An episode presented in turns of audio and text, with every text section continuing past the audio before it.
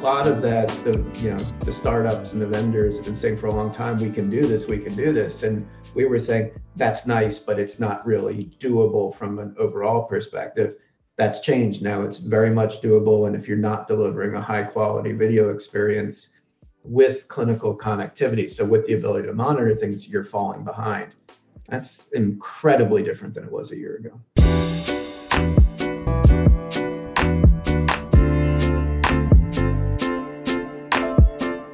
Welcome to Startup Health Now, the podcast where we talk to the entrepreneurs transforming health and discuss the health moonshots they're working to achieve.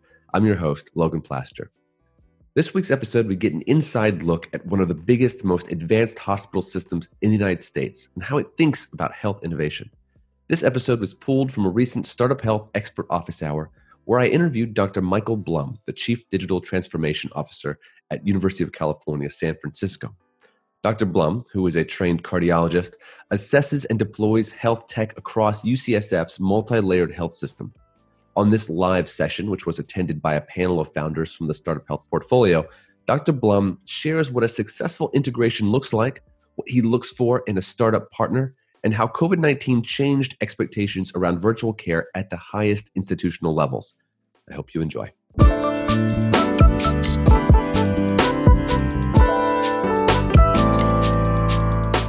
Dr. Blum, really uh, happy to have you with us for our conversation today. My pleasure. Thanks for having me. So, uh, why don't we start by uh, having you help us understand your institution, UCSF, uh, its size, its reach in the community. I feel like that'll be a good um, some groundwork to understanding the scope of your work and kind of how uh, health innovation plays into it. Sure. So UCSF is a, a large you know complex academic medical center um, probably not as well known on the east coast um, in the middle of the country but on the west coast certainly um, very well recognized one of the top academic health centers in the country. From a research perspective it's always one of the top if not the top nih uh, research grant funded organization. Um, large schools of medicine, uh, dentistry, pharmacy, and nursing and graduate school. It's one of the five, now six campuses of the University of California that are healthcare campuses. Unique thing about um, the UCSF campus is it's a health sciences only campus. So we don't have any um, undergraduates and have limited graduate programs that are only health science graduate programs which is great because it allows us to just focus on healthcare um, solely our 100% focus there. Um, yet it means we don't have some of the resources of a typical university in terms of engineering resources, um, computer science resources, which are relevant to this discussion. Um, we have a you know approximately a thousand bed inpatient beds um, and um, the campuses are spread throughout San Francisco. Um, and we have affiliates throughout the Bay Area. We have affiliation with Marin General um, to the north, Washington Hospital, John Muir, and um, growing uh, set of partners throughout the Bay Area. Awesome. And, and what are your responsibilities there as Chief Digital Transformation Officer? Um, so I guess the easiest way to think about it is that I'm responsible for driving digital transformation from the old healthcare world, um, where we were limited to the electronic health record and internal, um, you know, digital activities, which are pretty much had been translation from paper to electronic activities. Trying to take us from that world to a data-driven world um, where the patients become consumers and get treated um, as though they're consumers with choice and educated um, and engaged in their healthcare. So really moving, um, you know, healthcare forward the 20 years that we've kind of missed a little bit when the rest of the world went through a social, mobile, digital transformation, and healthcare has been lagging in that. So my responsibilities are um, to really create the, the data and analytics infrastructure, the engagement infrastructure, the um, um, taking the systems of record through systems of engagement into systems of experience that really allow people um, to interact with healthcare when they want to, how they want to, in a much more patient and consumer focused way. Gotcha. Now, now you also uh, take the lead with the Center for Digital Health Innovation, which I've heard you describe elsewhere as a startup within a large health system. Uh, these two worlds uh, colliding, and I wonder how that role kind of interacts with this more overarching role with the um, university system. Yeah, great question. So um, that's right. We started the Center for Digital Health Innovation about seven years ago now. So not really so much a startup anymore. It's actually grown. Um, we're pushing 100 people in the center and have done um, you know about 65 million dollars worth of activity through through the center um, without taking it started the center needs to be self-supporting within the university. Um, so there's no ongoing funding support. Um, and we've had some really great accomplishment through some of our larger collaborations. Some of the work you might have seen is some of our our machine learning or ai development work with ge where we developed the algorithms that they are now building into their chest x-ray equipment to detect collapsed lungs pneumothorax um, and um, breathing tube or endotracheal tube placement on patients who are on ventilators very relevant now in the covid time um, where the resources are getting stretched and we really need to rely on automation and new technologies. So very timely work there. And then we've had um, work with a series of startups around um, more of the um, consumer patient facing activities I described. So the center really drives a lot of the innovation work um, across into the health system and the care delivery space where we're working on the digital patient experience initiative. Got it. Got it. So, so it sounds like really go hand in hand. Got it. So it sounds like it's a bit of a, a front door, kind of leading into uh, the technology that makes it to the larger health system. Yeah, we develop we technologies if we can't find them anywhere. If we can buy them, we buy them. Um, then we put them into pilot proof of concept scenarios, and then ones that work, we scale out across the health system.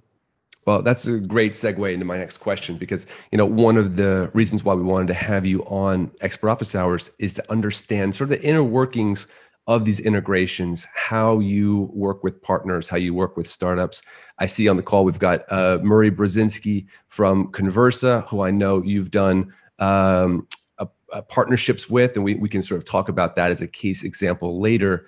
But you know, when it comes, I know when it comes to startups working with health systems you know the devil's in the details in figuring out how is this dance really going to work so i wonder if you could kind of break it down for us maybe start by talking about uh, how often do you assess new technologies to deploy uh, and just what does that process look like?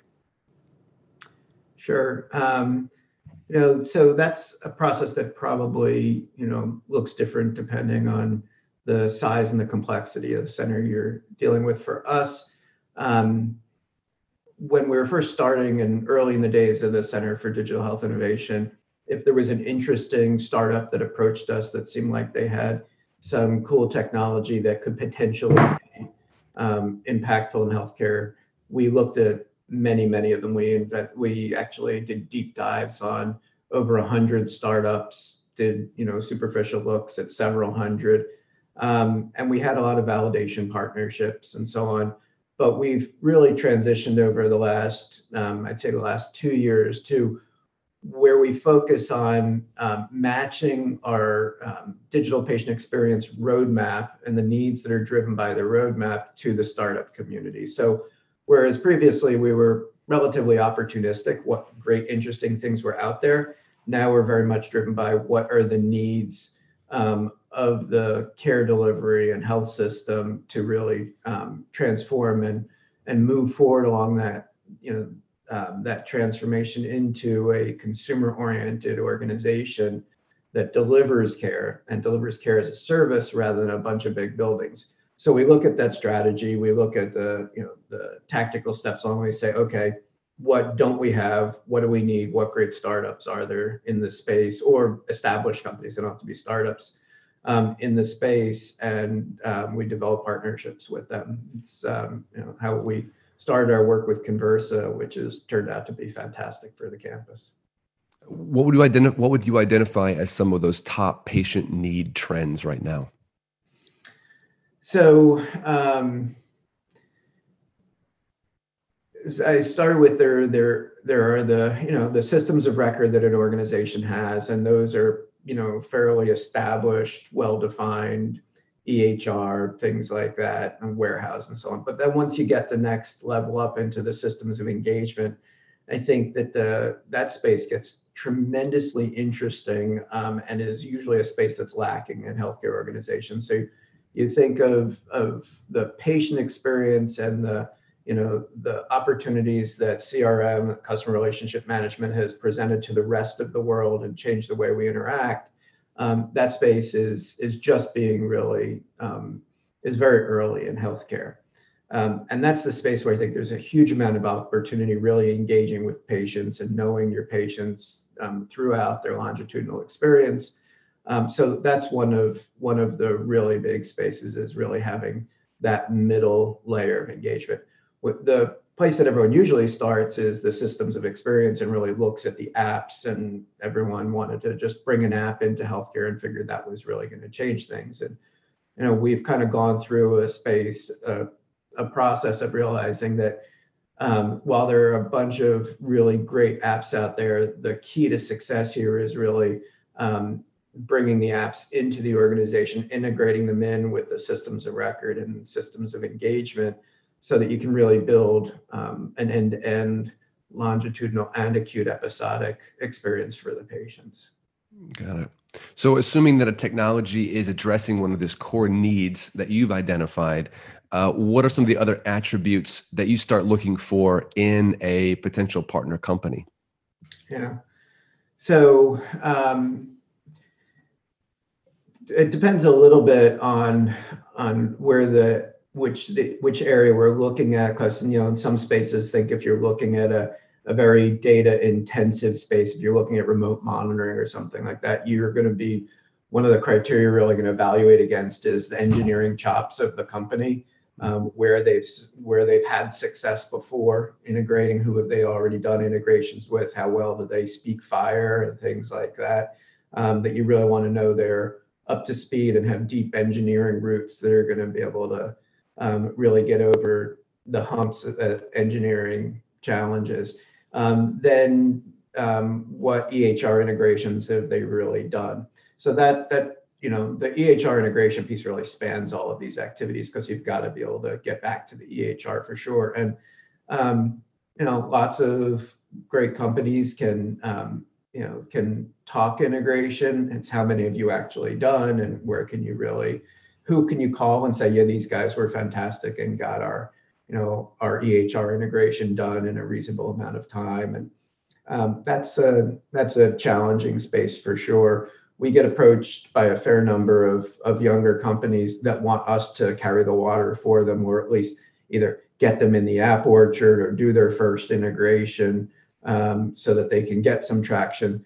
And we totally get that and are sympathetic to it. And if it's a smaller focused effort, sometimes we'll do those. But at this point in um, you know in the maturation cycle and where we are, we'll usually look for people who understand how to do the integrations and have already done them. Got it. Got it. So we've talked about sort of meeting the correct needs, having the engineering chops. Uh, when it comes to assessing them, is it primarily that technical uh, hurdle, or is there also a, a, mindset component in terms of the kinds of people you're looking to partner with, assuming yeah. that they've met they've met the engineering threshold? Yeah, so that's a great question. Also, yeah, absolutely. Um, you know, early in this um, adventure, we heard a lot from companies who were here to disrupt healthcare. They were here to tell you everything you were doing wrong and everything that could be done like it was done in the consumer world and had you know a modest or no real experience in the healthcare space um, other than knowing that the experience that the consumer experience in the healthcare space was pretty poor. And their perspective was if you would just act like the consumer space everything would come along nicely and you'd be great.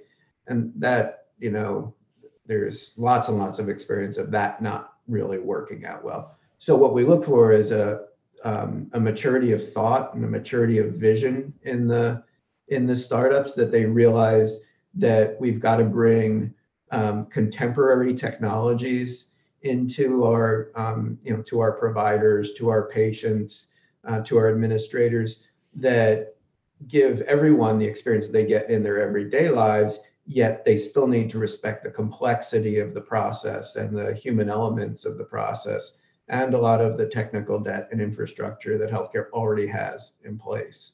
So that's a that's you know a big ask for for uh, very young companies driven by very young innovators because you need a lot of experience to really appreciate the you know the complexity there and the need to address the multiple challenges at once. Um, and the other piece is the time it takes to do a lot of that work. Um, it's not okay. We're going to work with you for two months and do your integrations. Then we're going to you know leverage it to go get 25 additional customers. If this is um, an earlier um, integration or it's a validation opportunity, there's a lot of work that takes a while to get done before you can really um, start moving on. As things get more mature, scaling happens much more quickly. Um, but there's got to be a sense of you know significant amount of patience involved in the uh, in the earlier experiences. Did your thinking about that, how you vet startups and partnerships, did it change uh, due to COVID 19 throughout 2020? Um, I'm not sure that the way we vet the companies changed as much as our belief um, that what the companies were offering was more doable. So the the dramatic change um, to video to video nationally instead of just video in your local geography. You know the technologies have been there for a long time, um, but the regulatory framework and the payment structures just didn't support that kind of activity. Now you can do video at scale, which enables a lot more activity around um, remote monitoring um, going along with video. So there is more, I'd say, belief that um, that it can work. There's a lot more evidence that the patients, you know, we always said, oh, the patients, they're going to love this. They're going to love not having to get to us and to park and to deal with all that all that headache going through traffic. Um, but it was just kind of a belief. Now, you know, when we went to the point where we were doing 75% of our visits were at video, um, actually, I think we almost at 90% during the worst of it. But, um, you know, now we're probably down to 50, 60%. It's clear that it works. And it's also clear that we need more technology associated with it to really deliver high quality care to our patients. Um, so a lot of that, the you know the startups and the vendors have been saying for a long time, we can do this, we can do this, and we were saying that's nice, but it's not really doable from an overall perspective. That's changed now. It's very much doable, and if you're not delivering a high quality video experience with clinical connectivity, so with the ability to monitor things, you're falling behind. That's incredibly different than it was a year ago. Yeah, and changing so rapidly. Um, so we've been talking about integrations a bit more uh, in the abstract, kind of how you think through it uh, theoretically. Um, we're lucky to have Murray Brozinsky from Conversa on the call, and so this could be a nice time to segue into kind of a case study.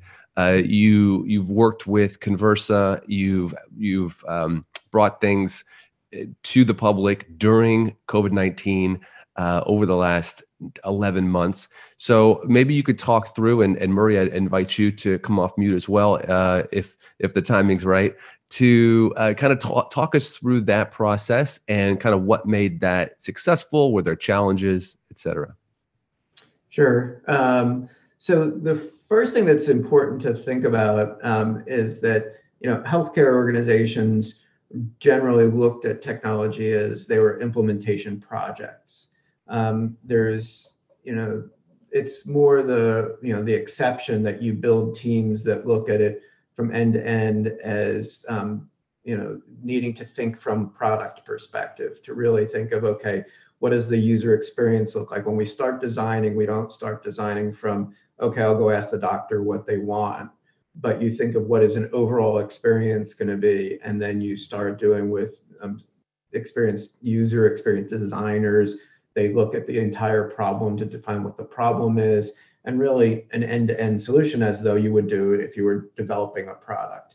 Um, we started um, moving in that direction, you know, probably a year before the pandemic um, really came on, and so we started talking to Murray, and and um, it was really around how are we going to build a capability um, to increase our our virtual care capabilities, our patient engagement capabilities, um, and how are we going to get really be getting into the remote patient, you know, and virtual interactions. Um, so we had started that conversation and we're making some traction when the pandemic really hit.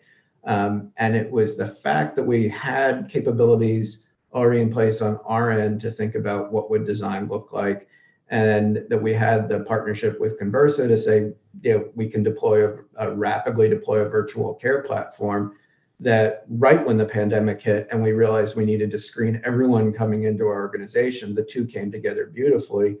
And together we rapid they built, we rapidly deployed screening of 10,000 people a day before they come into the facility and eventually screening everyone who's going through the facility.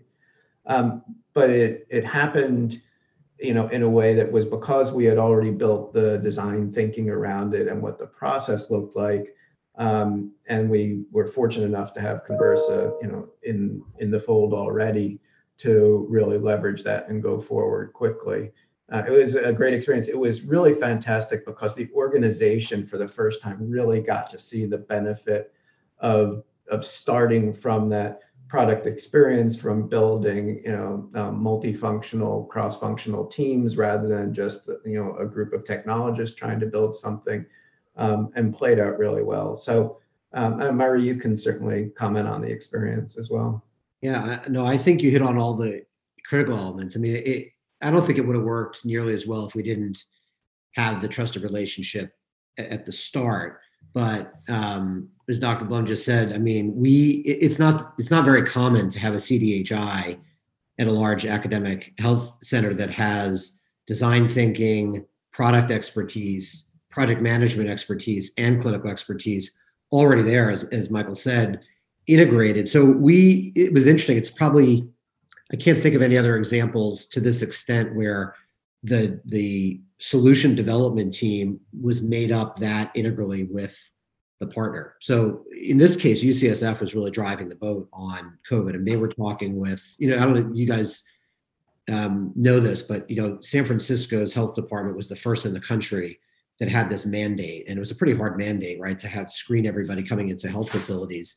So when we started working together, this was all hands on deck, 24 by 7. UCSF was talking to the CDC directly on a very frequent basis. And then we had this team that was really, you know, it's sort of like, you know, Animal Farm when you look from, you know, chair to chair and you can't distinguish between the person and the animal. We couldn't distinguish between UCSF and Conversa from our point of view. It was really that tightly knit a team that was developing this product. So this was a true collaborative product development process, which is I think what made it successful at that speed and, and be able to go out and scale that quickly, knowing that it was going to work. I think the outcome was also really obvious to people. You know, the, the as Murray said, that you know the dictum from the public health department came down so suddenly. It was like, okay, now you got to go ask everyone who's coming into your facilities all these questions and document it all. And the next day, we had lines that were 45 minutes long of people trying to get into the hospital for their shifts. I don't know, it was within, I'd say, two weeks later, we had the thing stood up and people were going, they were doing it all. and we had two lines. We had the line for people who hadn't, you know, um, signed up for the chat to do it, and then we had the line for people who had. And one line had no people in it, and the other line was still a half hour long. It was it was really an amazing, amazing That's intervention the, and a great experience. It's the easy it's the E-ZPass uh, phenomenon. Exactly, that's exactly right. It's like you drive to the bridge and you always wonder who all those other people are that are sitting in the line that didn't bother, you know, signing up for E-ZPass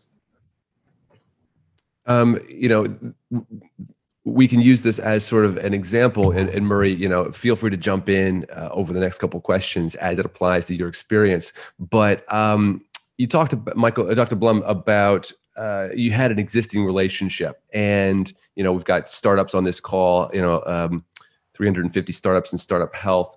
Uh, curious about how to get in front of someone like yourself. So, so how do you? Um, you know how do you first come across startups? Um, how do they get on your radar uh, within certain different segmented parts of, of uh, the market? Yeah you know i i have such sympathy. I you know for the for the startups that are really early on trying to get into the into the healthcare space um, and trying to get into bigger organizations in particular because um, where we are now with the pandemic, it is really, really difficult to generate oxygen to um, to do the work that's right in front of you already, and for another startup to to you know have room in an organization to to get to a proof of concept is really, really difficult right now. So um, you certainly have to lock, knock on a lot of doors, but you also have to know um, what it is about your delivering that that organization needs and who is the person in the organization to talk to. So, um, you know, in our organization, I'm responsible broadly for this huge effort. So coming to me with a with a relatively, you know, um, new application, if you don't understand what we're doing already and how it might relate to it, it's really hard to have that conversation. Yet I'm also sympathetic that from the outside, without knowing someone and getting that information, it, it becomes you know, really difficult. So you have to have a champion. You have to have someone in the organization, and that's from your network and building personal relationships that you've been able to have a conversation and get someone in the organization at a reasonably senior level that can be your champion and get the conversation with others. I mean, you know, sad to say, but I get a bunch of emails, you know, cold calls, emails from a whole bunch of chief commercial officers and you know, marketing people, and they don't get a lot of attention. But when it's someone who I know, who I've worked with, who I trust, and says, "Hey, we know you're working in this space, and we've got this, you know, this great company that we know. Would you talk to them? We'll talk to them." Um, so it's mm-hmm. really it this time because there's so limited bandwidth and, and everyone is so limited on time is really increase the premium on your network and on who who you've got as supporters and advisors that can really get you in front of people. Interesting. Yeah, you know, I know there's a couple questions in the chat about opportunities within specific verticals. We've obviously got 12 different health moonshots. So folks working in addiction, working in nutrition. So what I'm hearing you say is that within these different verticals, there's going to be a champion that's that might be the person to go to in their network before it next necessarily gets to your level.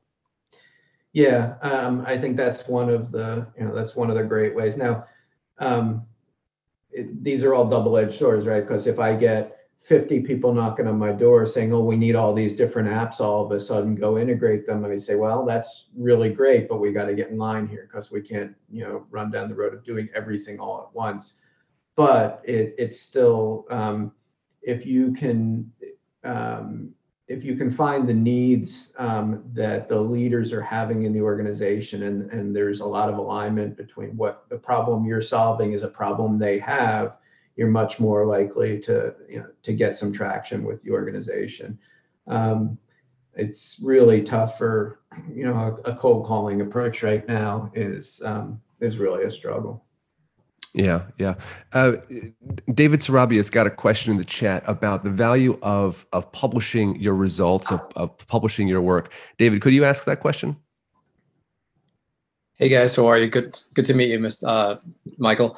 Uh, my my question was really revolving more around publishing results, not of so much outcomes, but of best practices and things that work during complex integrations. More for for let's say for the CIOs that might find value in that in healthcare systems wondering if you see that as a, as a, something that can be valuable. So, I mean, we actually rolled out in a very similar way as you, Murray, with a full blast. It, the, the teams merged with with our with our enterprise deployment over at Karen, where it looked like one team, and we went full blast design thinking exercises. We introduced that to that to that provider, and the integration became uh, really, I think, uh, a mix of of our of our senior executives' experience uh, in deploying healthcare software uh, from virtual health and in, um, in very large uh, provider systems and also in uh, in um, in payers, uh, taking those best practices, but then adapting it to to our startup environment where we didn't have the resources to go full blast into the BRD process and the traditional trajectory that a larger organization has. And wondering if you think that would be a valuable thing for us to do, and and, the, and, and as we start now scaling into into other healthcare systems. Yeah, absolutely. I think that, you know, whether you want to call them white papers or if they're more, you know, a little bit more academic in their description, I think that there's more gray area um, in there right now, how you how you write it and how it gets published. But we definitely, as an industry, need more examples of how successful integrations worked. Everything from real hardcore data integrations and writes into the record. The more examples of that there are, the better they can be because there's still each one is like the first time anyone's thought about it and it's heavy lifting. Even though we have the technology that should be able to do it, it's still not, you know, a, a really smooth road. So yeah, I would encourage folks as they're working with um, you know reliable partners in the in the healthcare space, whether it's you know larger community partners, big IDNs, academic partners, as you develop a solid experience, figure out a way to get that into the literature. I mean, it's not only good for the customers, but it's great for you guys. Um, yeah. Gets a lot more interest. And I do have a follow up on that one, just regarding change management, because that was really the biggest challenge. Really, was deployment was not as difficult as actually getting people to use it. And I said the clinicians, and I see Murray laughing there. Um, you know, and and then that end, what were the key learnings from your guys' experience, Murray and Michael, um, in actual change management and getting adoption to happen? So the best change management is when the government man says you can't come into my organization until you've uh, done what we want you to. Um, but you're you're absolutely right. Um, and it's um, you know there are several pieces of that. It's who is you know what level and who's the champion that's um, kind of starting the project off and how much control or influence do they have over the environment that you're trying to change. And so if you don't get those conditions right and you're working with someone in a technology group who really loves it and you put in some new technology that's fantastic but the customers haven't really bought into it and um, they're not going to be willing to change what they do, then it doesn't really matter, right? So you've got to build build those cross-functional teams from the get-go. Really make sure you understand the, the what the problem is. I think that um, you know change management is certainly an incredible piece of, but it starts before the change management to know that you've actually got you're you've defined the right problem that you are trying to change, and that you've got champions who are willing to do that. Otherwise, it can be a very frustrating experience. Uh, David, just a reminder to, uh, to uh, mention who you're with and kind of one sentence of what you guys are working on, just as context. Oh yes, sorry, I didn't introduce myself. David Straube. I'm the founder of uh, In Recovery. I, I, always put you guys first. I, I, I, I, rarely promote myself, which is probably a bad thing. But um, we we're an addiction recovery platform that came out of my own experience with addiction. I'm a tech guy. I've, been, I've sold two companies, major exits in Silicon Valley, um, and then fell to addiction. And um, basically now In Recovery has built out one of the first real uh, end-to-end, I think, uh, fully integrated uh, addiction care management systems from pre-treatment to inpatient to aftercare and full cycle, really leveraging the care transitions as well as uh, um, being able to personalize care and carry people throughout their entire care trajectory with a lot of human support as well, not just tech. Um, but yeah, uh, love to learn more about what you guys have going on. I know UCSF is huge with addiction and uh, addiction care treatment. Um, love to connect down, down the road. Yeah, that's a, a huge issue. And what I love what you said about the care transitions piece in there, because traditionally that's where we lost and where a huge amount of errors come from. And that's not just in the addiction space, in the behavioral health space in general, and in the chronic disease management space. So that's one of the goals of the whole end-to-end solutions are um, finding where those risks are in the transitions and then figuring out which pieces we can automate, which pieces we can support with better you know, data delivery, and which pieces need some more human in them. Um, there's no more money or bandwidth in healthcare to keep throwing more humans at things, but we've got to free them up from some of the non-value added work that they do now um, so that they can do much more patient-facing direct um, support work to improve the experience. If we could stop having people sitting at desks doing scheduling activities and working with insurance companies to push paper around and all of those horrible things, we can move them towards filling in those gaps that the technology doesn't automatically do. I completely agree. We're actually launching a, uh, we're kicking, sorry, Logan, out this last piece. I'd love to include you. We're, we're working on something with John Morgenstern uh, from, from Northwell um, and, um, and Jim um, McKay from UPenn. Uh, and where we're creating a, a, really using the in recovery platform to leverage um, actual research um, and deploying research quickly. And I'd love to interface with you at some point to to try to include UCSF in there because I think what we're doing there is really really interesting. Thanks for the question, David.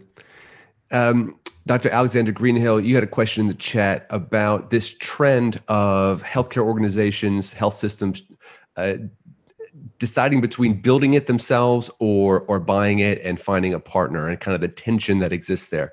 Uh, could you uh, come off mute and, and ask your question? Thank you, Michael, for the comments. And um, I'd just be curious how you handle this. You know, in, in medicine, we have the T- see one, do one, teach one.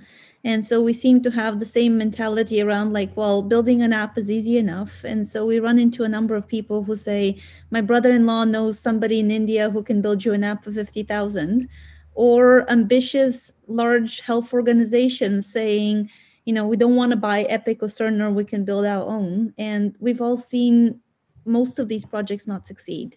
And so, how can we take our experience? And I wish I was one of the young ones running around building a startup, but I'm not. Uh, I, I really liked your comments about lessons learned and how can we help everyone not start from zero on this, but actually consider that no other industry builds their own tools, that they typically, you know, buy technology from somebody whose main mission is to build technology and then collaborate with them to make it better. Yeah, so it, it's a great question. I think we've evolved to the point where we would prefer not to build anything. Um, we only build when there's absolutely you know nothing that's going to work for us um, in a target in a target space. Um, but that is, you're right, that is a little unusual when it appears to be so easy to build an app that solves a problem. You have to start from the place that the app isn't the problem. Um, you know, that the, the delivery mechanism critically important and it's the pointy edge of the stick from the customer's perspective. So it's got to be really good. Um, but there's so much infrastructure and workflow and change management, as we were just saying, for anything to work that um, the organization has to decide they're going to solve all of the problems end to end, um, not just plop another app on top of something to really make it really make it work. Um, so we've um, and we have this conversation all the time because even though we that's where we are, we still have lots of really smart faculty members and really smart graduate you know students and and we've got you know Berkeley across the bay. So people are inventing all kinds of apps and technologies all the time. They what is wrong with you? Why won't you just take our technology or our app or things going to fix the world and just put it in your space and things will get better? That is like 10 year old thinking where we started from. It's really got to have a strategy. You have to pick what your early targets are. You have to keep working the integration angle and the systems of engagement angle.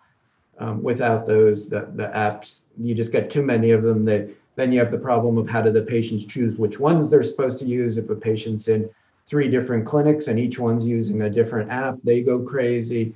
So the whole thing um, in a big complex organization like ours has to be orchestrated really carefully. And that means, you know, your brother's app is probably not you, but, you know, whoever's brother's app or sister's app or, you know, is, is not really the solution to the problem.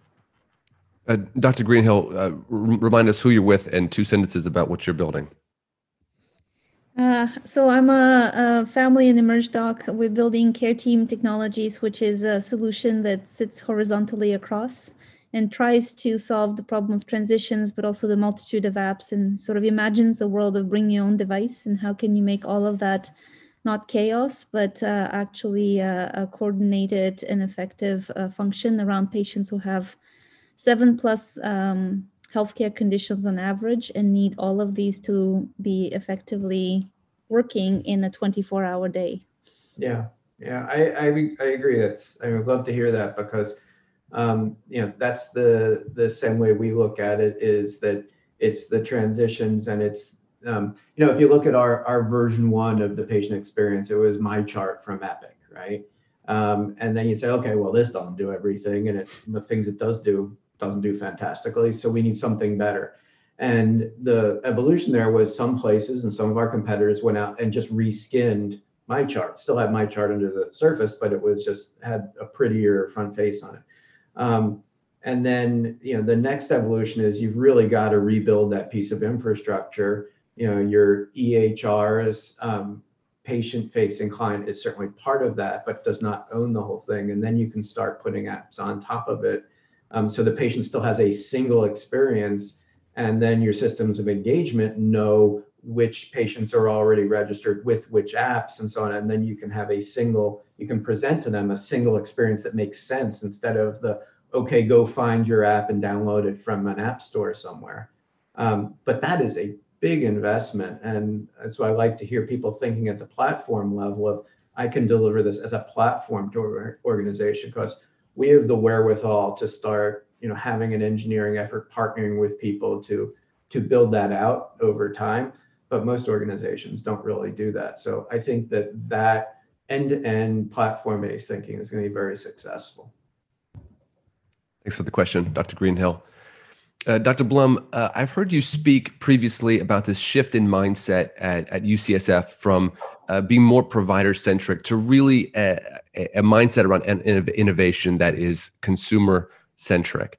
And uh, I wonder if you could just kind of flesh that out a little bit more, kind of where you see your institution on that journey and kind of what that means for you know health innovation going forward. So um, yeah, that's a really you know really fascinating one. When you're, we're at you know we're at an inflection point in general in healthcare where um, we have to stop thinking that we're the the priests and the priestesses of healthcare and health, and everyone else just supposed to come to us, and then we do some blessing, and then they get better.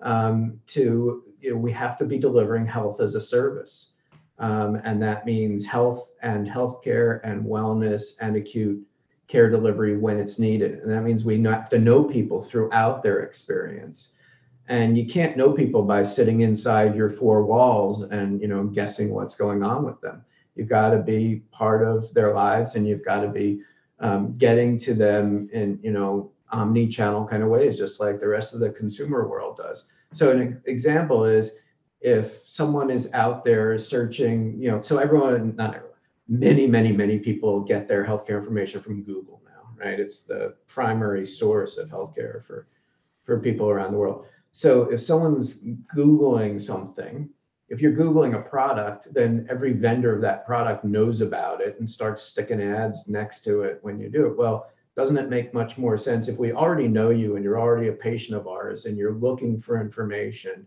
and you know we've got a program that is one of the top programs that we proactively ought to interact with you on that. So it's much more about getting to the customer, the consumer, meeting them where their need is than waiting for them to call us in the clinic. I mean, how ridiculous is it that if they're already out there looking, they might be looking for themselves or because it's a mother or a sister needs help. But we ought to be knowing that and saying, hey, this is what we do. Matter of fact, we do this as well as anyone in the country. Let us help you do this. Um, here is the information that you know we've figured out from clinical trials that we've run, and and by the way, there's a new program in this space, and that's the kind of consumer facing stuff. If you ask each of the clinicians, they're like, oh, yeah, of course we ought to be there. But their version of that is still frequently, as soon as the patient calls me, I'll talk to them about it. And that's just very much the old world that we've got to get out of um, into a much more progressive way of treating people like customers or they're going to take their you know their customer choice and they're going to take it somewhere else as the care gets much more democratized yeah. and becomes much more available to you regardless of where you are. So geographically untethered and democratized because of the technology. People are going to have to compete at a different level. Organizations are going to have to compete at a different level, just like the rest of the world has been changed. Just this morning, I was speaking to a, a, cardiologist with one of our companies, Us2 AI, out of Singapore.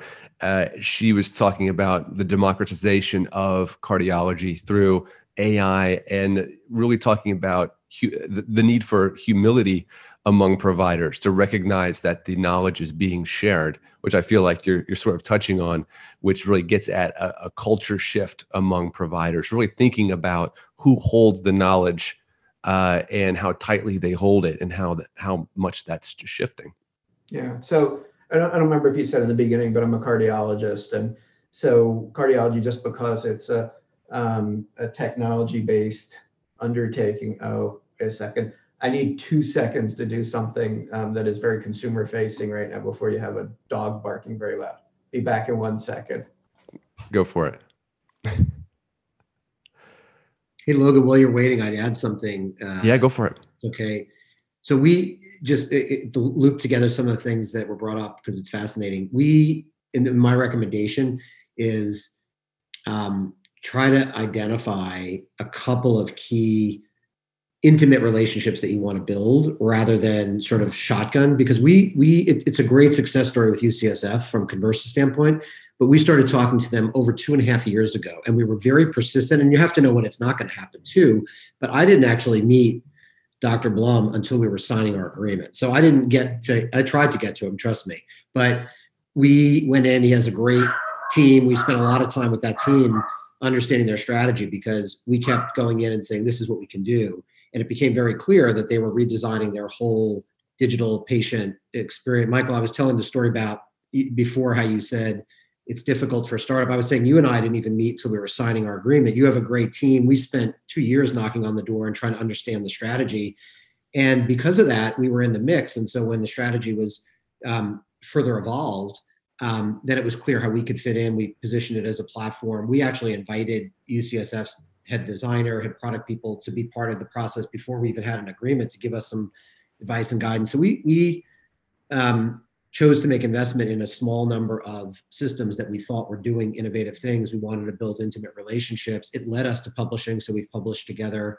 Um, you know, we talked about COVID, but you know, CDHI just put out a great um, uh, case study on this home spirometry kit that Conversa is a part of. There's a broader set of services in it, but lung transplant patients, I think all living lung transplant patients were offered the program, and it's a very, very high engagement rate. And um, you know, all of that, it just looks like this overnight success, but it, it, was two years in the making of trying to understand the strategy and figure out how do we become part of it. We're, you know, we're really a um, in a support role, and we have to understand what we're supporting in a lot of depth and we can't develop it and say here we built this it would never work and that's what led to the collaboration that i think ultimately was you know successful. Yeah and that goes to several points. I agree Murray is one is you can't do that if you're just building an app and throwing it over the transom and saying here this is what works. That doesn't happen even if you have the specs for it you got to really be deep into the process.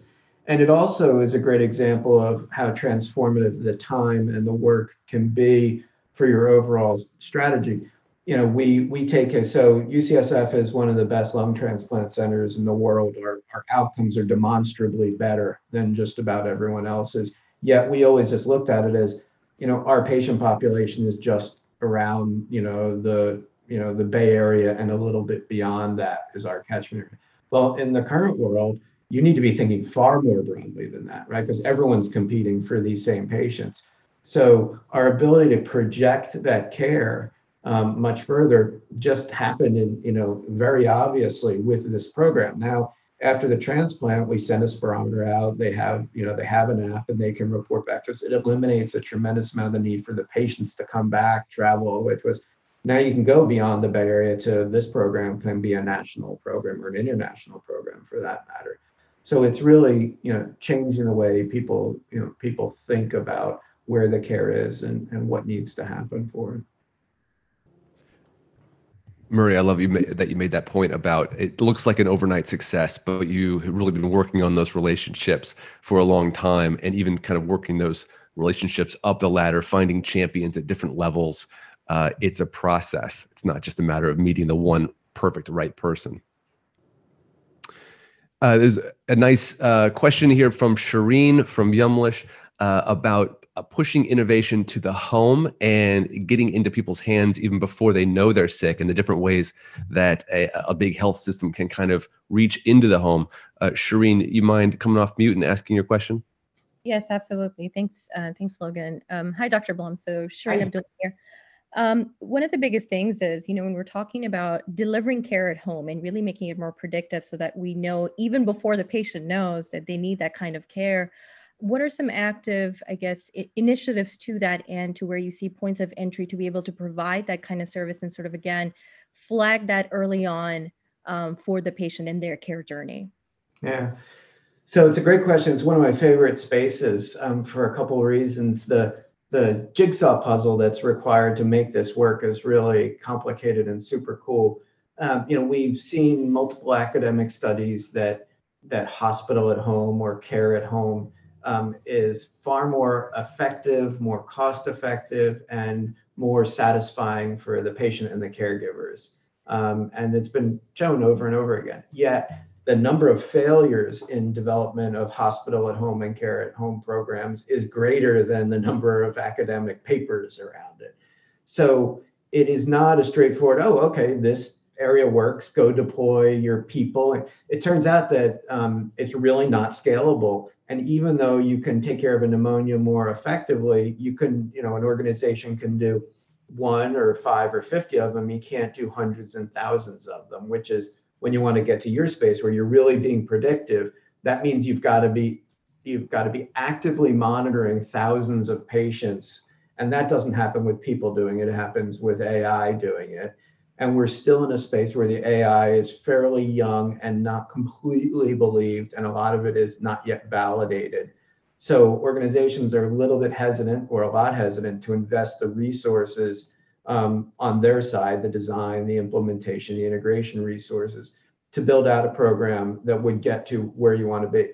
I think you know those are there's some friction in there, but where you want to be, I think, is really the right place. That's how I, I use those same words. I say, I want to know that you've got a problem before you know that you've got a problem. That's a relationship, right? That's providing health and wellness to you. Is you think you're doing fine, but I can tell you, and there are newer technologies coming along and not just digital technologies, but there are molecular technologies coming along that I know what I can know what your risk of a cardiac event is, you know, over not a 10 year life, not a 10 year span, which is what the current guidelines are, but I can know to a one or a two year span.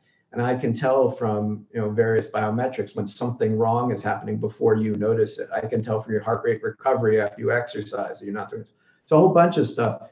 And but we don't have that ability to have all that monitoring. So that gets to why do you work with an academic? Because you you got to develop that science, and it takes a long time and a lot of money. This is the bad news for a startup. So you know we worked with with GE um, to develop the AI that reads their chest X-rays. So you may have seen some of this publication, but we can detect collapsed lungs um, you know, as well as a radiologist, but we do it instantly on the machine now. So as soon as it, the X-ray shot, it's read, right? And if there's a finding, that took years to develop that, and then years to validate it so that it could actually make it all the way through the market. So it doesn't take that long to develop a first algorithm. It takes a long time and a lot of data to validate some of these algorithms and really build them.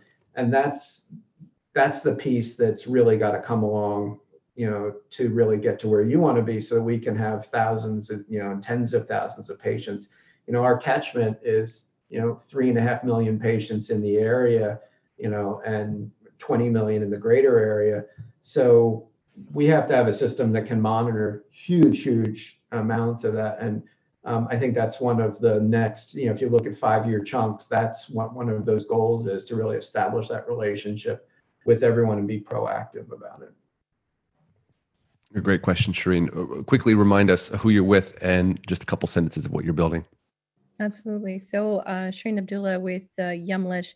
And what we're doing at Yumlish is we're creating an AI based nutrition therapy platform um, with a strong focus in the Latino community with diabetes.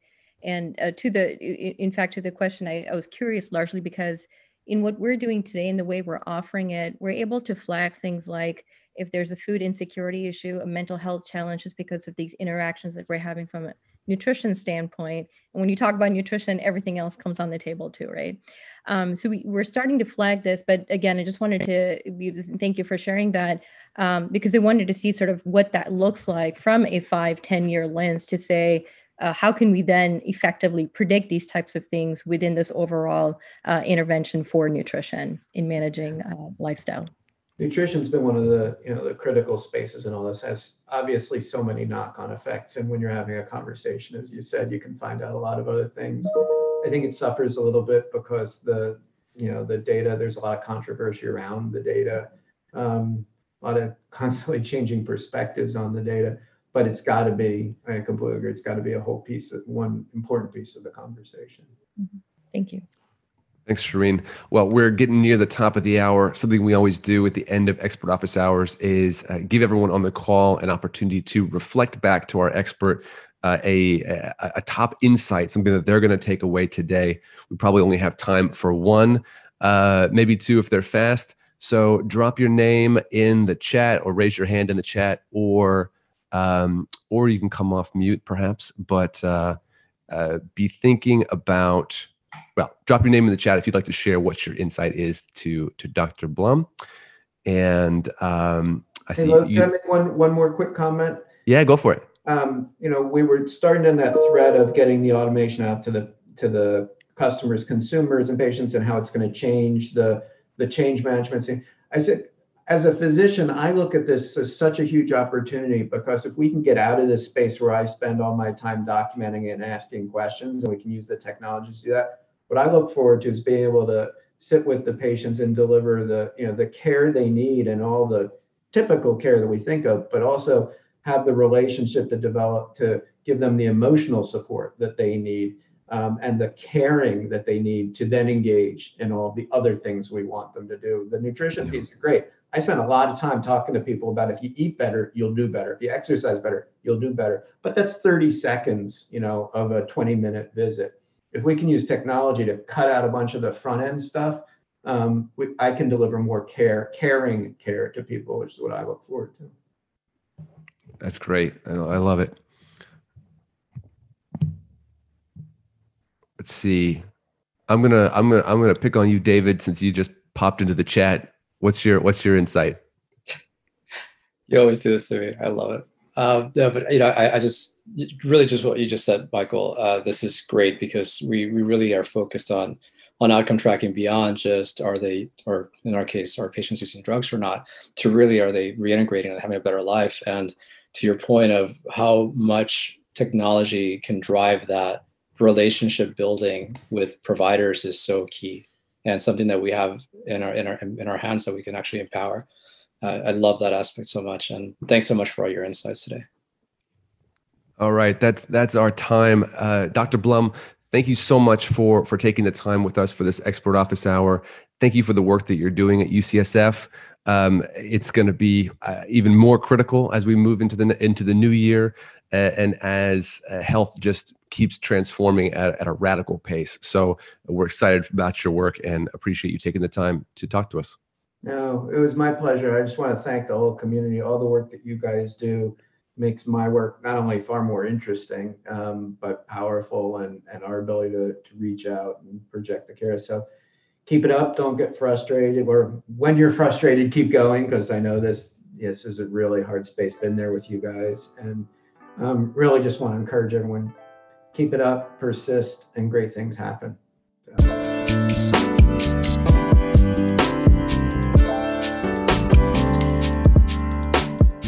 Startup Health invests in health transformers from around the world who are committed to achieving audacious health moonshots. If you want to learn how you can join this community of entrepreneurs, or if you want to connect with one of our 330 companies, go to startuphealth.com. Thanks for listening to Startup Health Now. We'll be back next week.